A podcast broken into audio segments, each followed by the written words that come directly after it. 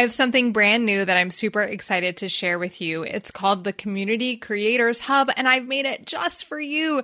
You can search through every episode of this podcast by keyword, download all of my favorite guides and resources, and find all of my recommended tools for community creators. And the best part? It's completely free. Just go to Community Creators Hub, that's Community Creators Hub, H-U-B, dot com to get your free access.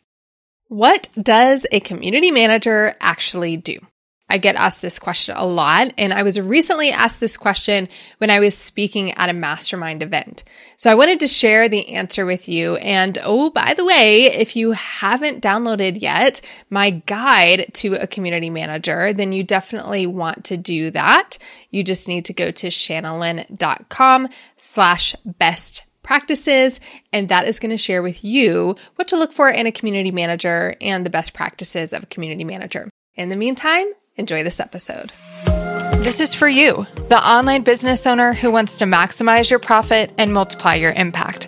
I'm Shana, host of the Community Creators Podcast. I've spent over a decade helping top brands and entrepreneurs create thriving communities that increase their reach, retention, and revenue. This podcast is where I share my best insights and invite you into conversations with the world's leading community creators and cultivators. So grab your favorite mug, fill it up, and let's get started. So let's talk about what that community manager role is. So I break it down differently in my course. In my course, I talk about their different roles like cheerleader, party host, bouncer, librarian, like really strategic thinking. But for you all, I just want to get really simple around the tasks. So your community manager needs to own your community forum, whether that's a Facebook group or a circle community or a Mighty Networks or an Instagram community that they have now. They own that. That means that they create the plan for it, they set it up. They are the ones who are aware of all updates and new settings. They keep it optimized at all times. So it's a Facebook group, for example. They need to be paying attention to all of the new features that are rolling out in Facebook groups. Because if you have a Facebook group, you know they roll out a new feature and they turn it on for all groups. Like they are not even asking permission. so they need to know about all of that. They're also the one really supporting with that forum or Facebook group moderation and engagement. So they're not the only one to do this. I think a lot of times people think, I'm not going to hire a community manager. I'm, I'm never going to show up in my community again. But a community manager should be the first touch point in that community, but they should be feeding you the most important post to engage on. Important. What does that mean? That means there's a lot of activity on the post. So a whole lot of people are going to see it because it's a high engagement post. It's a post that they're not quite sure how to handle because maybe a question like that hasn't been asked or addressed in your community before. So they don't really have anything to model after. Maybe it's a post that is a real culture piece. Either like, we really need to celebrate somebody's win, or we really need to course correct because this person's mindset is really struggling. And you're the visionary, you're the mindset coach, if you will, for your members. So you've got to come in and like give that extra hurrah to that individual but they should be handling a large majority of the things that come into your group and helping make connections among members and getting that engagement going. So, if you don't have a VA, your community manager is also just doing let people in and let people out. But a really great community manager will eventually elevate in their skills. You'll want them to do more for you, and they will need to outsource some things to a VA as well. Like that's what that growth path looks like eventually your community manager isn't doing everything for you anymore. So they will need to outsource to a VA. The other thing that they do, other than just sort of own that community forum, is own that onboarding process for the community forum in particularly. So, really thinking about when a new member joins your community forum, how are we getting them acclimated to the culture? How are we showing them around, having them introduce themselves, making connection? How are we making them aware of our guidelines? Like they need to be thinking through that onboarding process. And my recommendation is that they actually help support you in your onboarding process for your program across the board. So if you have a course, if you have a membership, even if it's service based, really looking at how do you onboard new clients and what does that experience look like? And can your community manager help improve that experience? So own the forum, community onboarding, and really just sort of giving you additional perspective in onboarding as a whole. And then communication for your community now. I find that when people hire community managers, they tend to take over all communication. So they're writing weekly newsletters, they're sending out announcements about events, and 100%, like in the early days when it's just you and your community manager or you and a VA and a community manager, like, yes, have them support in those ways. They can help do a weekly newsletter, they can do your event reminder emails. But really, at the core of a community manager, their job is to handle all communication in the community forum or anything that's like setting up Zoom events and calendars, those community elements of your membership or program. If you have like live Zoom calls or something like that, the community manager is often the person that helps moderate and facilitate that deliverable, schedule it, set up the reminders for it, all of that just kind of stuff. So the communication strategy for the community forum, and then any community deliverables. So like live discussion calls, onboarding and orientation calls, I recommend my clients do those. Those are community manager roles. So you don't do the onboarding call, your community manager actually does the onboarding call.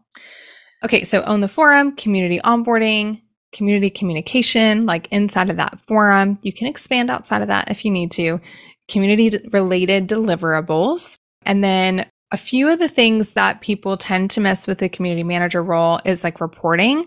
So it's really their job to report trends that are going on in the community. Like, hey, we're seeing a lot of people getting stuck on this, or we're seeing a lot of questions about this, or like, hey, the economy is coming up a lot more than it used to. They should be reflecting all of that back to the team because they're the one who has the pulse point in the community. So they're the ones that should be really reflecting that back to the team.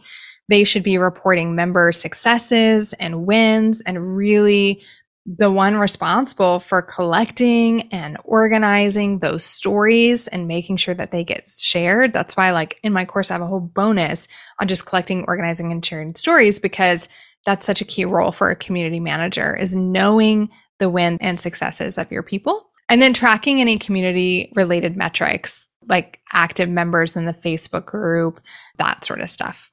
So reporting and then team support elements. There's a couple of ways that a community manager should really support the team other than what I've mm-hmm. already mentioned around reporting. And one is if you have a customer support team, the community manager often needs to sort of cross collaborate with customer support because if you think about it, I feel like a person who is talking to a business. It doesn't matter if I am DMing you on Instagram or if I'm writing into support or if I'm posting in the Facebook group. I think you know everything about me.